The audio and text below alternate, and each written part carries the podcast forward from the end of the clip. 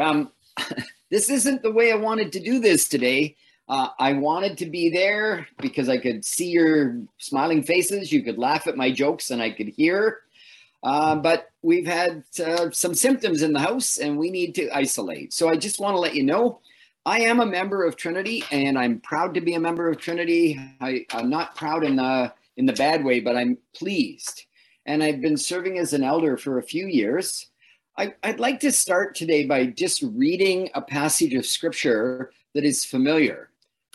And the passages they devote from Acts 2. They devoted themselves to the apostles' teaching and to fellowship, to the breaking of bread, and to prayer. Everyone was filled with awe at the many wonders and signs performed by the apostles. All the believers were together and had everything in common.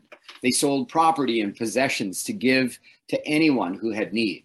Every day they continued to meet together in the temple courts. They broke bread in their homes and ate together with glad and sincere hearts, praising God and, enjoying the favor of all the people. And the Lord added to their number daily those who were being saved. I'll tell you, the early church was a very happening place. They did life together.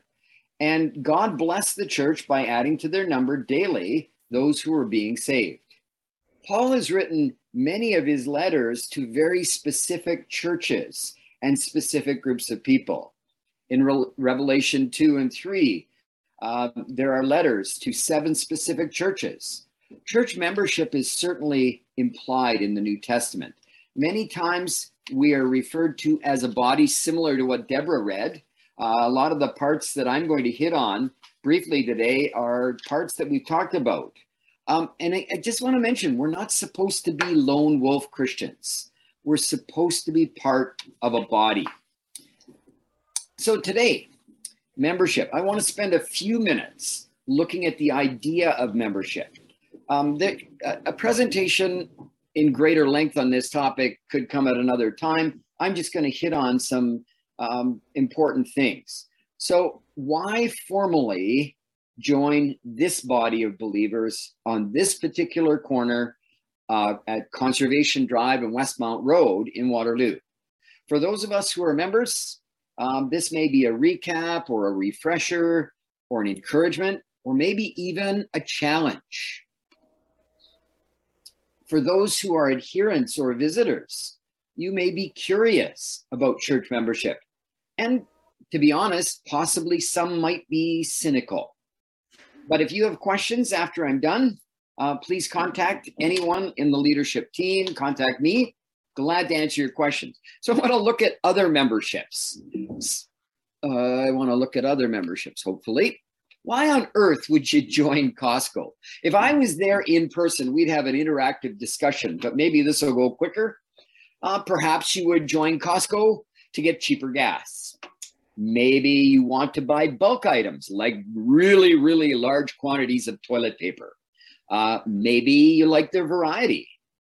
But if Costco stops meeting your needs, you can easily cancel your membership and walk away.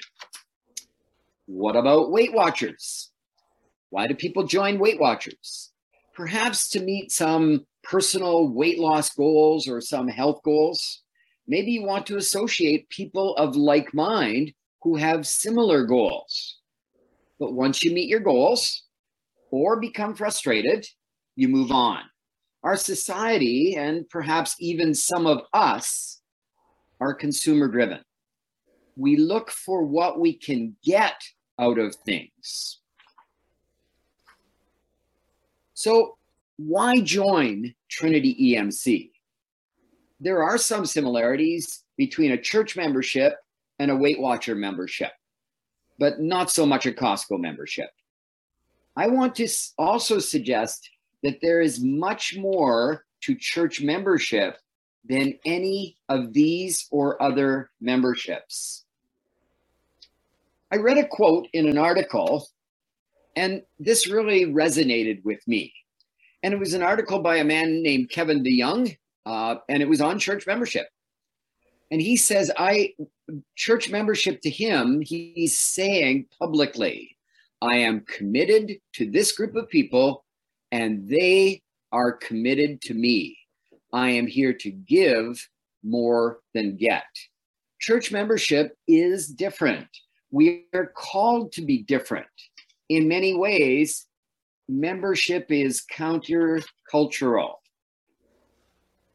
So today I want to talk about not the ABCs of church membership, but the CBAs of church membership. And the first letter is the letter C. And I wanted to represent commitment. We are making a serious and public commitment when we become members of the local church. We are aligning ourselves with the vision and core values of the church. Eric has talked about a few of those this morning. And I, I like to view it as putting a stake in the ground when I, in my camping days, and uh, Betty would laugh at me because I don't like sleeping in a tent anymore. Uh, trailer, hotel, much better. But when you put up a tent, you need that tent to stay there. So we stake it to the ground. We're making a visible commitment to Jesus and his people. And remember the comments. I am making, Kevin DeYoung said, I'm making a statement that I am part of this specific body. This is a different statement from him. I will live out my faith within this body. And I might add the word specific.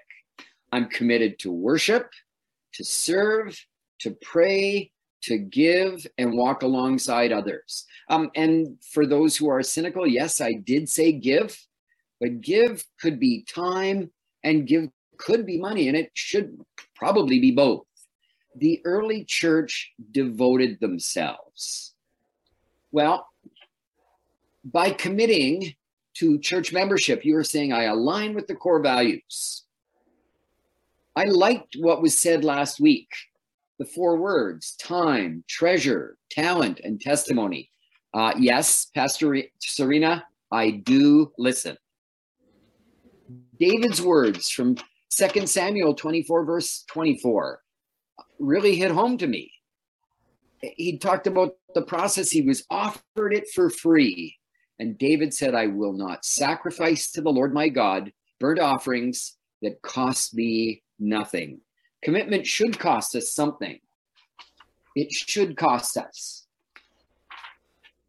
Well, the second one, the theme of oh, membership must cost us something, perhaps everything. Well, the second one is the theme of today. It's belonging. I didn't know that was the theme of today, but I do now. Um, church membership includes belonging, belonging to a body very similar to what Deborah read, belonging to a specific group of people and pastors. We're a body of believers with many parts and many gifts working together.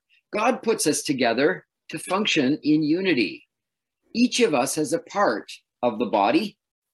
And in First Corinthians 12, we talk a great deal about that body working together. In Ephesians 2, it reminds us that we are to be completely humble and gentle, be patient, bearing with one another in love. That's all part of belonging. Galatians 6 2 reminds us that we are to carry each other's burdens. And in this way, you will fulfill the law of Christ. Belonging involves mutual caring. There are lots of benefits to belonging. Uh, for example, you become part of a family, and Trinity is a family. Trinity is a family that I choose to worship God in and with. We part you you'll also get a chance as part of belonging to participate in decision making through voting, uh, annual budget, hiring of pastors, capital projects, community projects. And the, the other one, and it, it was alluded to by the five speaker, the other five speakers, we you get a possibility to take on a greater leadership role, ministry leader, a small group leader, a deacon, an elder. And, and again, in my whirlwind on church membership, I'm going to go to C, uh, sorry, back to A. Uh, most people do the alphabet ABC. I do it CBA, a collective bargaining agreement, I guess. I don't know. Um, this might be the hardest part of church membership. At Weight Watchers, there's accountability but not like the church. Hebrews 13 17 says, Have confidence in your leaders and submit to their authority. Ooh, we don't like that word because they keep watch over you as those who must give an account. Do this so that their work will be a joy, not a burden, for that would be of no benefit to you. And then I go back to the quote I'm committed to this group of people, and they are committed to me. I am here to give more than get. Sometimes this accountability is worked out in life groups when we do life together. And again, I'm going to put a plug in. Talk to Jeff.